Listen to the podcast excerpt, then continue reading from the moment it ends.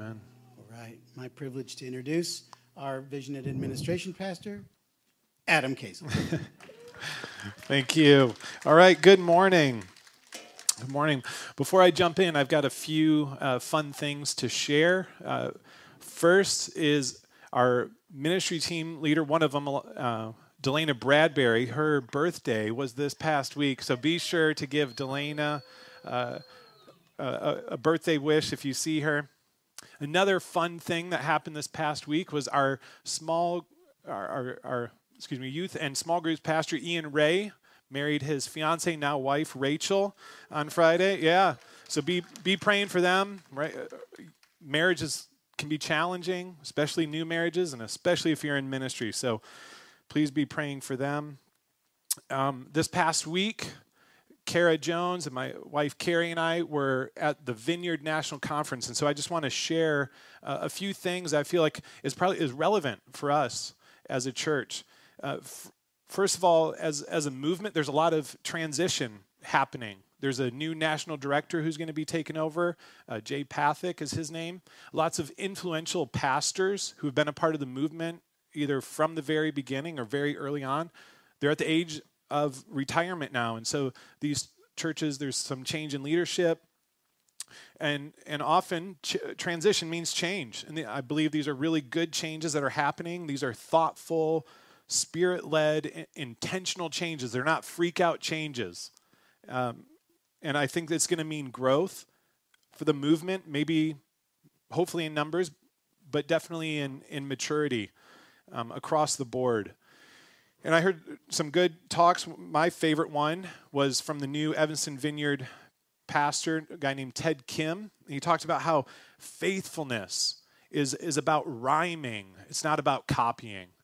So as we continue forward, does it sound like what's happened in the past? We don't have to copy it or replicate it exactly, but are we in, in step with what God has been doing in the past? And he, he believes that we're going to see some different aspects of the Holy Spirit that we haven't seen much in the vineyard. I, th- I think that's right. I do want to share kind of a fun fun story. Um, Ted, Kim, and I have a, a, number of connections, but I hadn't met him in person. And so at one point after one of the sessions, I just kind of made a beeline for him, introduced myself. And there's this thing that happens with pastors, especially at a vineyard, because you don't know what you're going to get when somebody comes up to you, somebody you don't know. There's this reflex like somebody comes up to you, you get a little defensive, you get into that wrestler position. And he had, I felt it. He had that. We Not quite physical, but a little held back a little bit. I just introduced myself, told him some of the connections. As I did, he starts, you know, relaxing. But what really melted him, what really melted him was, I was like, just so you know, Sierra Wingfield is from our church. He, Sierra, we love Sierra. She's beautiful, a beautiful person. The Wingfields go to your church. I was like, yeah, we're best friends now, aren't we? So, so fun, fun little connection there. But for those of us who know the, the Wingfields, um, that's not a surprise. That would have had an impact on, on them. So, we are in a series where we are going through the greatest sermon ever preached. That's not opinion, that's not exaggeration. It's the greatest sermon that's ever been preached, given by the most intelligent and influential person who's ever lived, Jesus of Nazareth. Over the last two weeks, Randy's done a great job looking at what we have as Matthew 5 1 through 20. And if you look at this sermon that covers three chapters in our Bible, at least one of the things that Jesus talks about touches all of our lives. There's something in there, in that sermon, that speaks to us directly. Now, the purpose of the sermon is to cast a vision for what life is like in the kingdom of God or the kingdom of heaven. Those two terms can be used interchangeably. When Jesus walked among us, he proclaimed that the kingdom of God is, is present here and now. It's not in its fullness, but we do have access to it. This sermon shows us what life in that kingdom is like. This is Jesus' kingdom manifesto. It's brilliantly crafted. Each part of his sermon connects to what precedes it and what follows it. I mean, Jesus isn't just talking off the top of his head, this is intentionally and intelligently crafted. There's four big questions that Jesus addresses in his message. I, I believe Randy went through them a couple of weeks ago. I'm not going to do it now. They'll, they'll be in my notes on the website, so, so look them up. But this morning we're going to see that the passage answers two of those questions. One is who is the truly good person? Who is the truly good person? And how do you become a really good person? How do you become a really good person? And, and really, that second question we'll be answering each week. And a reminder Randy shared this, and I, and I 100% agree. Jesus actually wants us to put this into practice.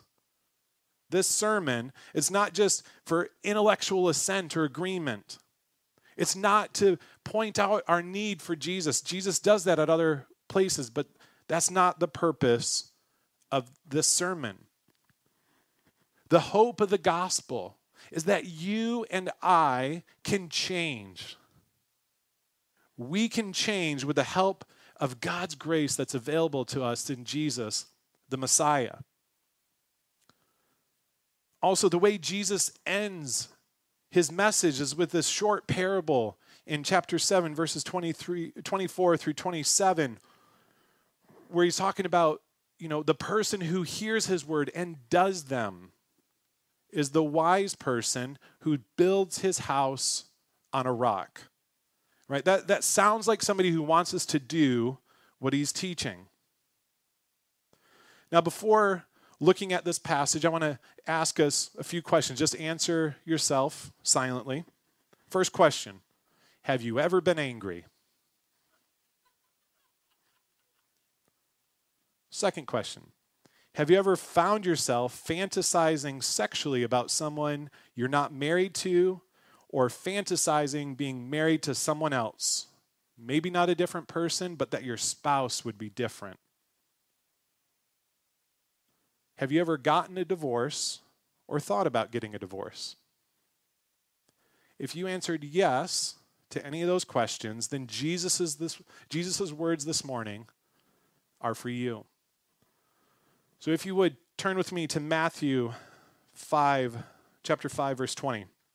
Now I know Randy looked at verse 20 last week, but it serves as context for our passage this morning. As a reminder, this is about who Jesus has in mind and with whom he's contrasting his teaching. So, as I read this, let's hear Jesus' words this morning as joyful, kind, gentle, challenging, and invitational. He is not angry. He's not disappointed. He's not impatient and he's not condescending. Last week, Randy talked about being salt and light, and what we're going to look at this morning, it, that's what it looks like. This is what salt and light looks like. Remember, just before this sermon, Jesus he's doing miracles. He's demonstrating the external power of the kingdom of God over the dominion of darkness now he's going to show the internal power of the kingdom of God to help us live out the kingdom of light people that he rescued us to be. It's not just about doing outward signs, those are good, they're necessary. It's also about experiencing inner heart transformation that impacts how we live. So before I read, receive these words from Jesus. If you're in Jesus, you are the salt of the earth. You are the light of the world. Are you ready? Matthew 5 20 through 32. Jesus says, But I warn you, unless your righteousness is better than the righteousness of the teachers of religious law and Pharisees, you will never enter the kingdom of heaven. You have heard that our ancestors were told, You must not murder. If you commit murder, you are subject to judgment. But I say, even if you are angry with someone, you are subject to judgment. If you call someone an idiot, you are in danger of being brought before the court. And if you curse someone, you are in danger of the fires of hell. If you are presenting a sacrifice at the altar in the temple, and you suddenly remember that someone has something against you, leave your sacrifice there at the altar. Go and be reconciled to that person. Then come and offer your sacrifice to God. When you are on the way to court with your adversary, settle your differences quickly. Otherwise, your accuser may hand you over to the judge, who will hand you over to an officer, and you will be thrown into prison. And if that happens, you surely won't be free again until you have paid the last penny. You have heard the commandment that says, You must not commit adultery. But I say, anyone who even looks with lust has already committed adultery in his heart with her. So if your eye, even your good eye, causes you to lust, gouge it out and throw it away. It is better for you to lose one part of your body than for your whole body to be thrown into hell. And if your hand, even your stronger hand, causes you to sin, cut it off and throw it away. It is better for you to lose one part of your body than for your whole body to be thrown into hell.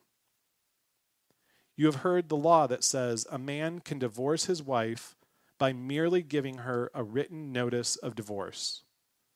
But I say that a man who divorces his wife, unless she has been unfaithful, causes her to commit adultery.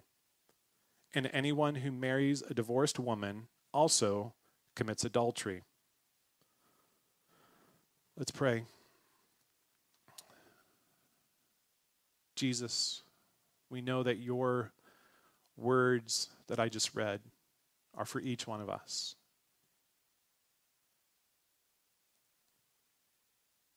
There's wisdom and there's truth, there's life and love. And as we walk through this, would you open our hearts and our minds to receive what we need to this morning?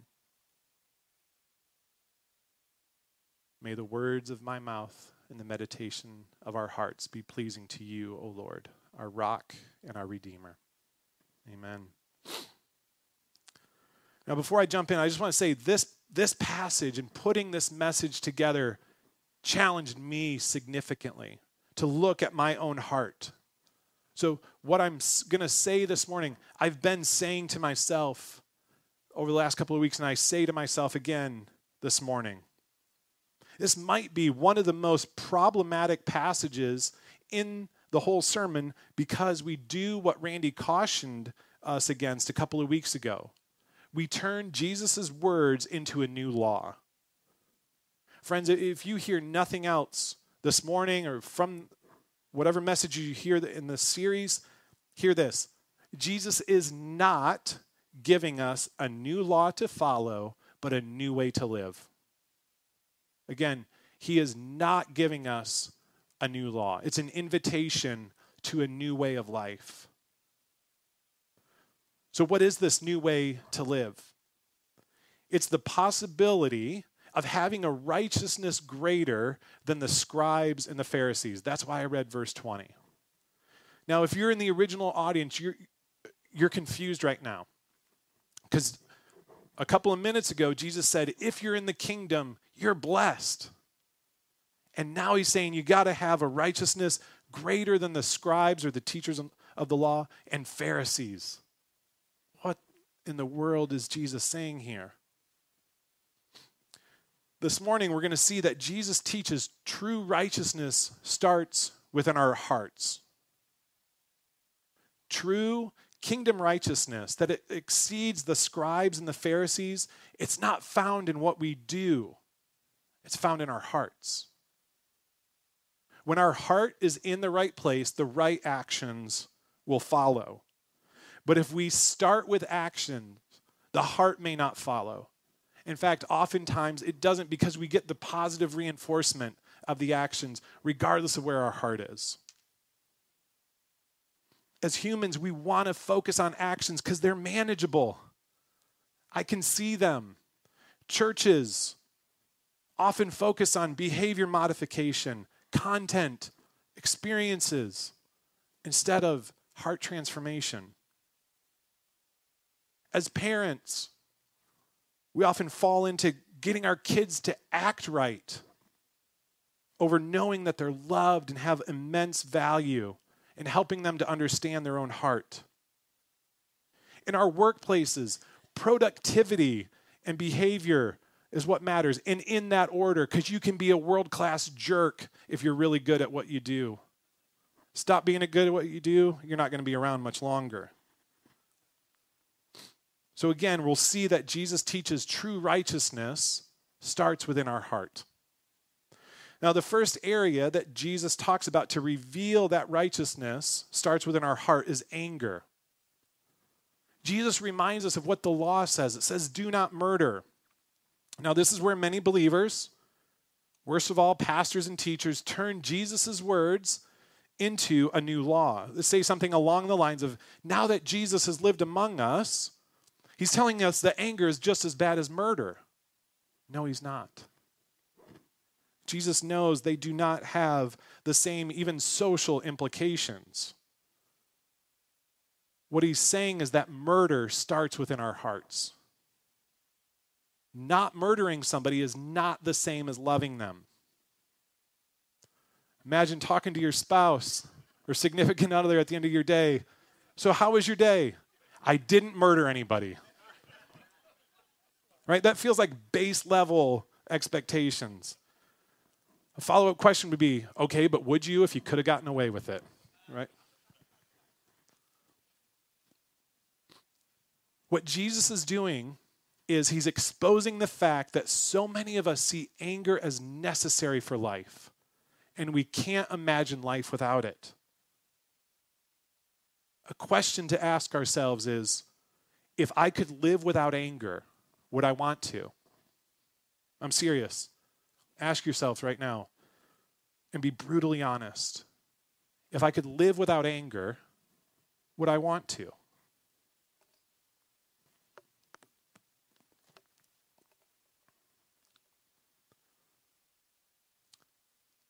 As I thought about this for myself, I'm not sure I would want to. And I don't consider myself an angry person. I don't like to get angry. And yet there's a part of me that believes it's necessary at times. So, what do we fear we would lose if we gave up anger? Are we afraid that others would walk all over us? Do we consider that anger is just passion for life? It's how I know I'm alive, and others do too. Do we believe that nothing changes if we don't get angry? Now, Jesus is not saying, okay, he, he is not saying that anger is a sin every time. Jesus himself got angry. And one of the things we believe is Jesus never sinned. Sometimes it's a spontaneous reaction. If somebody assaulted my wife or kids in any way, I'd be furious. Whenever our kids act like siblings to one another and they use unkind words and put hands on each other in unkind ways, I get angry. That's a great way for me to lose my patience with them because I know it's not good for their heart. They're going after one of their siblings who, oh, by the way, is also one of my kids. It's a perfect storm of anger for me. Another indication that Jesus is not making all anger a sin is what he says in what follows. He talks about calling somebody an idiot and cursing someone. I read from the New Living Translation. I think that really catches the thrust of what Jesus is saying. He's speaking about contempt. Anger that leads to contempt for others. He's talking about when our anger causes us to dehumanize somebody else. That's when it's a sin. That's when it leads to murder. Again, this is where murder starts. I don't think we there's ever been a murder where somebody didn't have contempt for somebody else. It's easy to get there if we're not mindful of our hearts. See, it's easy to take another person's life or rights when we deem them as less than human. Slavery, both in this country and when it's existed around the world throughout history, is because one group has had contempt for another. The Holocaust happened because the Nazis had contempt for Jewish people, gypsies, homosexuals, and mentally and physically handicapped individuals. Those and every atrocity actually starts within the human heart.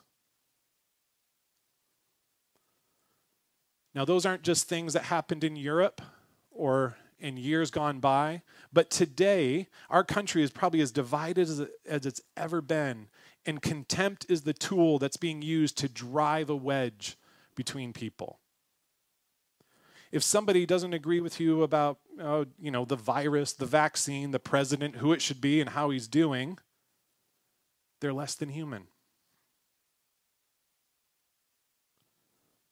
It all starts in our hearts and having anger that leads to contempt. Jesus is letting us know this morning that it's possible to get angry without contempt. And oh by the way, it's also possible to not get angry. We have the power to choose not to get angry. And there's means available to us to train ourselves to respond without anger. At the risk of making myself appear better than I am, right? My trust in the Lord in this area was recently tested. Now, honestly, before I even share this story, I think I responded in the way I did because I was preparing this message. Two weeks ago today, we were going to be flying out uh, to Arizona, and our flight got canceled. And as I was standing in line, I made the conscious choice I am not going to get angry. I'm not going to. The two young women who were working at the counter, neither of them canceled the flight, right? Not, not their fault but as I had some time heading up there, I was frustrated, feeling a little stressed. Talked with the representative, gave us some options, one of which was we could fly out to Vegas later that night. So Carrie and I were kind of scrambling, changing some plans, uh, figuring out what we needed to do. I get back in line, and I'm actually feeling a little more stressed, even though there was I was told we had there were lots of seats available. Feeling a little anxious. Oh no, what if we don't get on this flight? What, what's going to happen? I'm about four or five people from the desk. The young woman who helped me gets out of line, comes up to me, says, Are you getting on the flight to Vegas? I said, Yes, we are. She goes back. She starts working on it. She's got other people in front, but she starts working on our behalf to change, change the flight. Now, all that happened without anger and without contempt. It's possible. It's possible to do that. I did afterwards felt convicted about how stressed I was standing in line, freaking out, like, oh my gosh, are we going to get out there? Now, the other side, eight hours later, when we were waiting in line to pick up our rental, I was getting angry. So you win some, you lose some. I didn't take it out on anybody, it kept it all inside.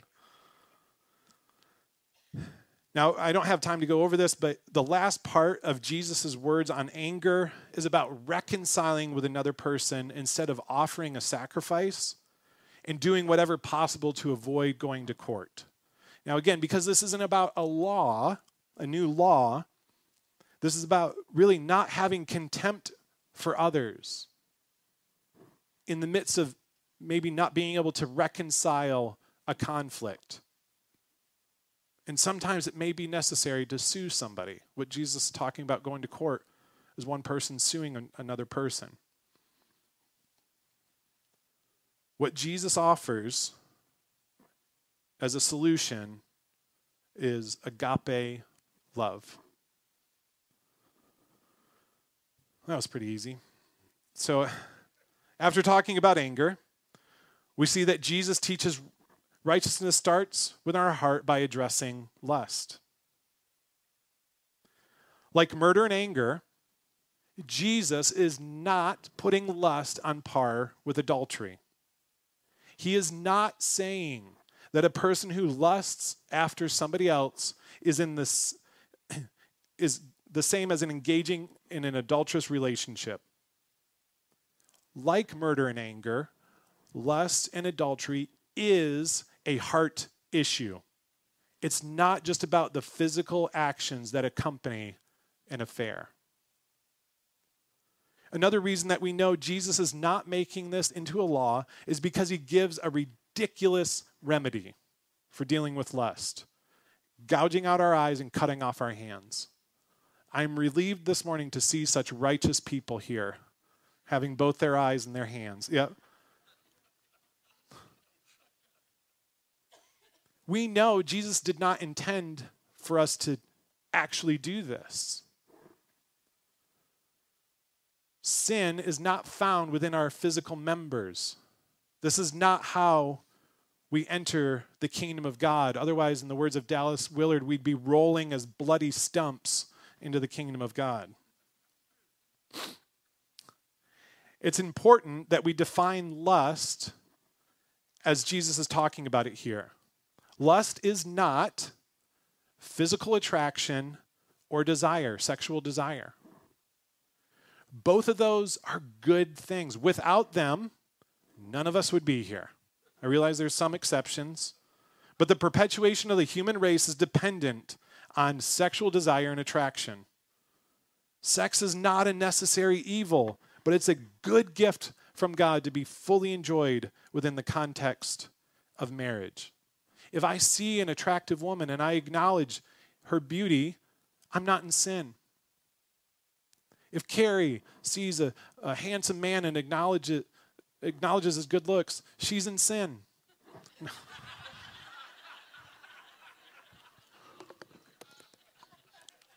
she's not in sin.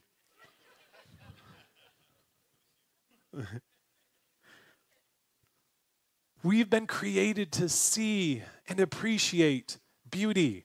It's one of the reasons we have art. Being out west over the last 11 days, we got to see aspects of creation that we don't have here. Indiana's boring compared to Arizona. But seeing and enjoying that beauty, it's a gift from God. Lust, though, is going beyond acknowledgement and appreciation of somebody else's beauty and lingering on their appearance.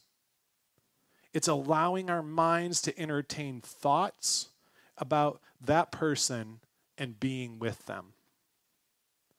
James Bryan Smith, author, professor, speaker, says love looks into the eyes of another, but lust drops below the eyes to other parts of the body. Love desires the good of another. Lust uses others for our own personal pleasure and enjoyment. Lust is not only a male problem, though Jesus addresses males in this passage, and I'm going to come back to that. In general, in general, women don't lust the same way as men, but are guilty of giving into this sin, of being tempted by it and giving into it. Women can fantasize about how another man would treat them. The lustful, they would ha- have the lustful thoughts of, if only my husband did this or didn't do this, then our marriage would be so much better. Essentially, desiring their husband to be another man. Lust, from a female perspective, looks at someone's boyfriend or husband and says, he's the perfect husband or he's the ideal boyfriend. No, he's not. He won't fulfill those desires and fantasies. And men, the woman with the perfect body or body part will not fulfill our desires and fantasies. Oh, we can't talk about lust without talking about porn. We have a porn epidemic. It's very real and it destroys our soul. And according to Jesus, that's the most important part of us. And it's easy to conflate lust and porn and to make them one and the same. They are not the same, but porn is the result and expression of lust. If you resist porn, you're not necessarily resisting lust, you're resisting porn. That's great. That's no small thing. And there's some here who would love to be able to just be able to resist porn. They didn't have porn in Jesus' day, and yet he warned his hearers to resist lust. Jesus is addressing men with lust and divorce, as, we'll see in a little bit, because they're the more powerful gender. Not better, more powerful. In Jesus' time, if a man approached a woman, she essentially couldn't refuse him. Today, men still use power to exploit women and hold threats or promises over them to get what they want. Notice also, notice also, Jesus is not addressing women on how they dress, but men on not lusting. If I lust over a woman, it is not because of the clothes she wears or her makeup or some other thing for me. It's because of my own heart. Men, men, our battle with lust is ours. It is not the women's to fight for us. We cannot outsource that. If you're married, husbands and wives, you partner together, you pray for that. Be honest. They're hard conversations, but be honest. But it's not our wives the, and the other women in our church's battle to fight. It's ours. That's it's part of the maturing process and learning to reign with Christ. Like with anger, we need to ask ourselves if I could live without lust, would I want to? If I could live without lust, would I want to?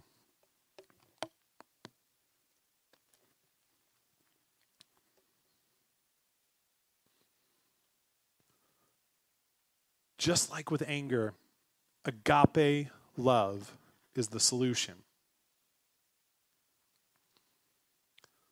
It's only going to get easier here.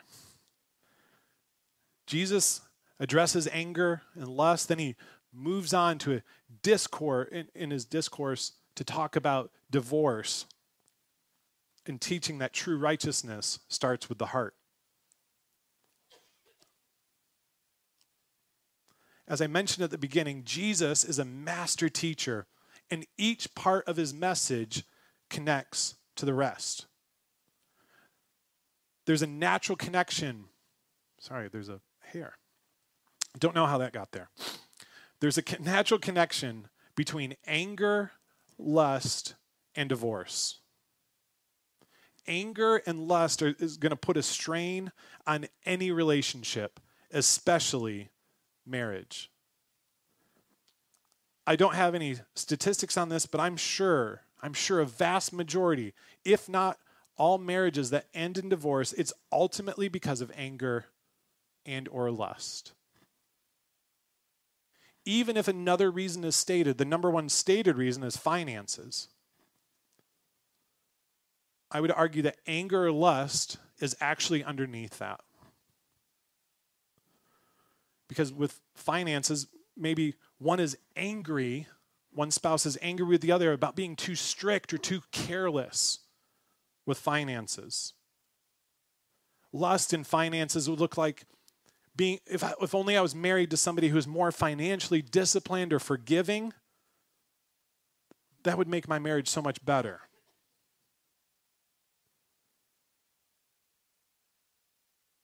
I'm going to submit to you this morning that a couple who chooses and becomes the people who live without anger and lust have a far greater likelihood to have a happy and healthy marriage. And it would actually render Jesus' teaching on divorce moot. Take care of anger and lust, we're probably not even talking about divorce. Remember, the, prem- the premise of the Sermon on the Mount is that such a life is possible and it's available to us here and now. To all who enter the kingdom of heaven by God's grace and His Spirit working with our efforts. Now, unfortunately, we live in a world where both followers and non followers of Jesus have unaddressed issues of anger and lust that lead to divorce. So Jesus' words are, are not a law, but they make, uh, sorry, they're not a law that make divorce allowable under only one condition infidelity. What Jesus is doing is he's protecting women who were a vulnerable group at that time.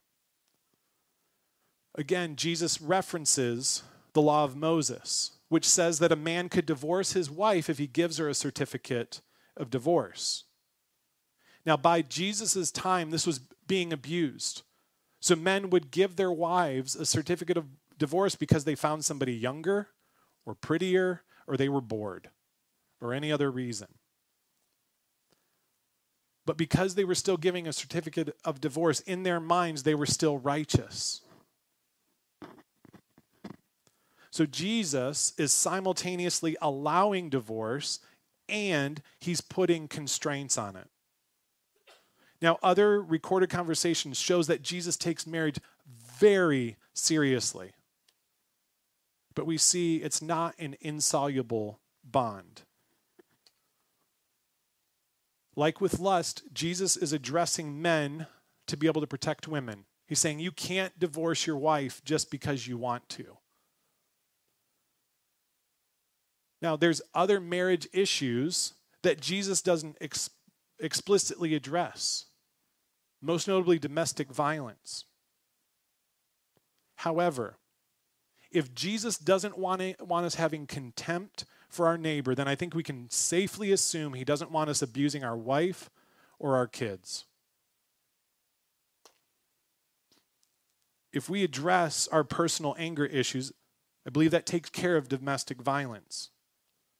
You may think that I'm being overly simplistic, but that's where it starts. It starts within our heart with unaddressed anger. Once again, Jesus gives agape love as the solution. Jesus addresses the question of who a good person is by saying it's one who's pervaded with God's agape love. So, how do we become that good person? We apprentice ourselves to Jesus. We don't do it by trying really hard. The way of Jesus is not the way of gritted teeth. It's the way of the easy yoke and light burden. Now, we don't overcome anger and lust by trying not to be angry and lustful. We don't wake up in the morning and say, I'm, I won't be angry, I won't be angry, I won't be angry, I will not lust, I will not lust, I will not lust. We overcome it by becoming the type of person who's able to eh, control his or her anger and who overcomes lust. We do that by being filled with love. Because if we just try to get rid of anger, if we just try to get rid of lust, we've created a vacuum within ourselves, and something's going to fill it. So we fill it with love. Being an apprentice of Jesus is not just, it is part of this, it is not just loving and worshiping Jesus, it's doing the things that Jesus did. There are practices that we read in the Gospels that Jesus did. There are practices that have been developed throughout history that allow us to receive God's love. This morning, if your heart is being moved about your anger issue, a practice I want to submit to you is Sabbath. Now, Sabbath can be real simple. It's a day of rest, play, and worship. A Sabbath reminds us that we don't run the universe. It existed before us, it continues running while we sleep, and will exist after us. And it's a reminder our provision doesn't come because of our work, but because of God's love and care for us. Now, it takes time to integrate a Sabbath into our weekly rhythm and to, find out what works best for our family. If you have young kids, you may feel like you don't get a Sabbath. But there's a way, a way to do it. I don't want to be too prescriptive because there, there is freedom. So I think if we try the principles of worship, rest, and play, we'll find, we'll find out what it is that works best for us. What I think, what I know we'll see happen is that over time, you'll see you don't get angry as quickly, or you don't stay angry for as long, or you repent quicker. That's heart transformation. Be patient with yourself. Remember, it's taken your whole life to get to this point. It's not going to change overnight. But God blesses our efforts. And I, I think we'll actually see our anger fall away quicker than we built it into our lives because that's grace. God loves, he, He's in the business of grace.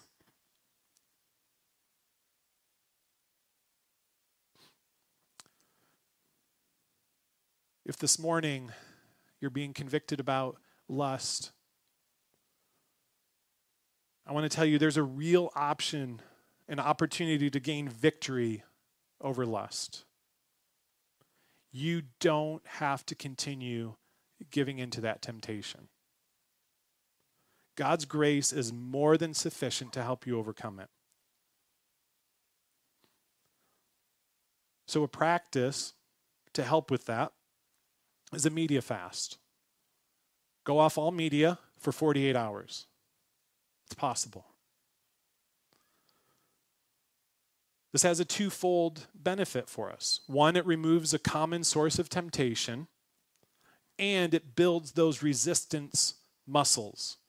If you've ever fasted, you know how there's a, a draw to that thing that you're abstaining from.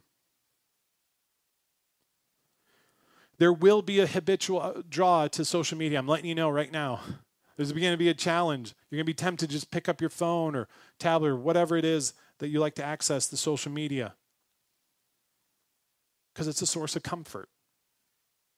So we have a choice.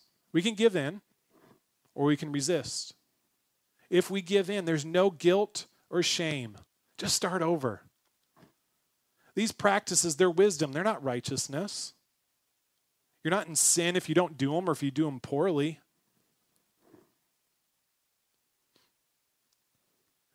But once you make it 48 hours with God's grace, you'll see that you can resist lust. Like anger, it won't, it's not going to change overnight because, again, you've spent your whole life getting to this point. But you'll see growth. You'll resist longer. You'll engage in the actions over a shorter period of time and you'll repent quicker. Because again, that's heart transformation. If you take up that little experiment of a fast, I think it'll give some time for the Lord to uncover triggers. What are the things within my life that makes me want to run to that? And then you'll be able to address those together.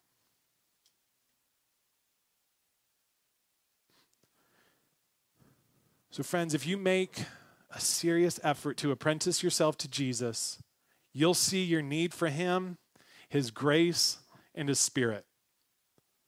Dallas Willard loved to say, Grace is not opposed to effort, it's opposed to earning. Effort is about action, earning is about attitude. So our efforts don't earn anything with God. It's just our efforts to, to partner with Him to live the life that He desires for us. So this morning we saw that Jesus is teaching that true righteousness is found within our hearts. The common human issues of anger, lust, and divorce are seated within our heart, but they can actually be dealt with if we apprentice ourselves to Jesus and follow his way of life. As a reminder, the kingdom of God is among us and sets the captives free. So at this time, if the band could come up and, and ministry team, we're going to go into our ministry time.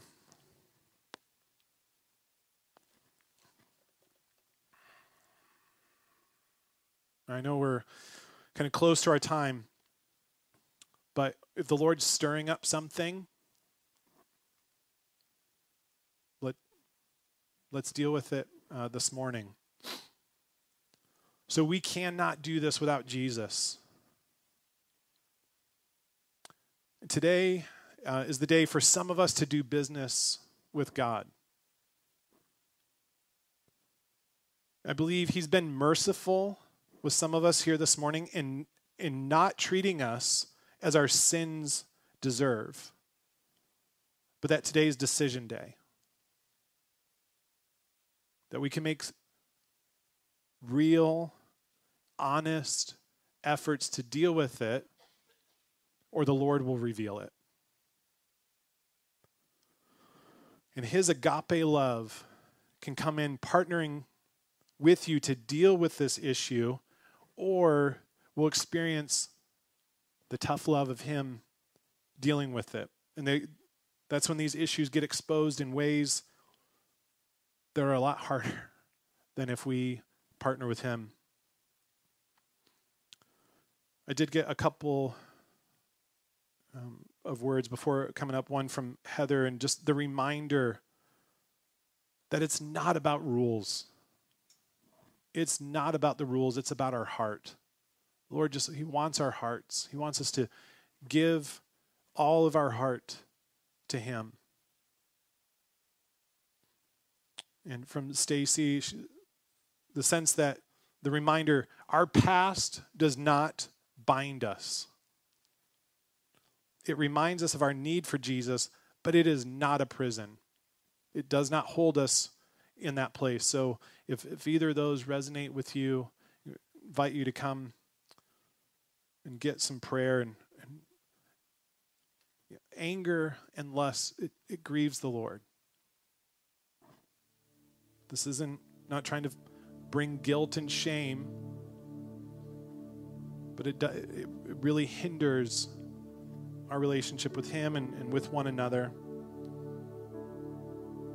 So if something's stirred within you, please come come get prayer. You feel free to just kneel in front, but I strongly encourage you to go to a ministry team, go to Randy or myself. Let today be the day that you choose life. These sins, they eat at our soul. But there's life, grace, and love available to us this morning.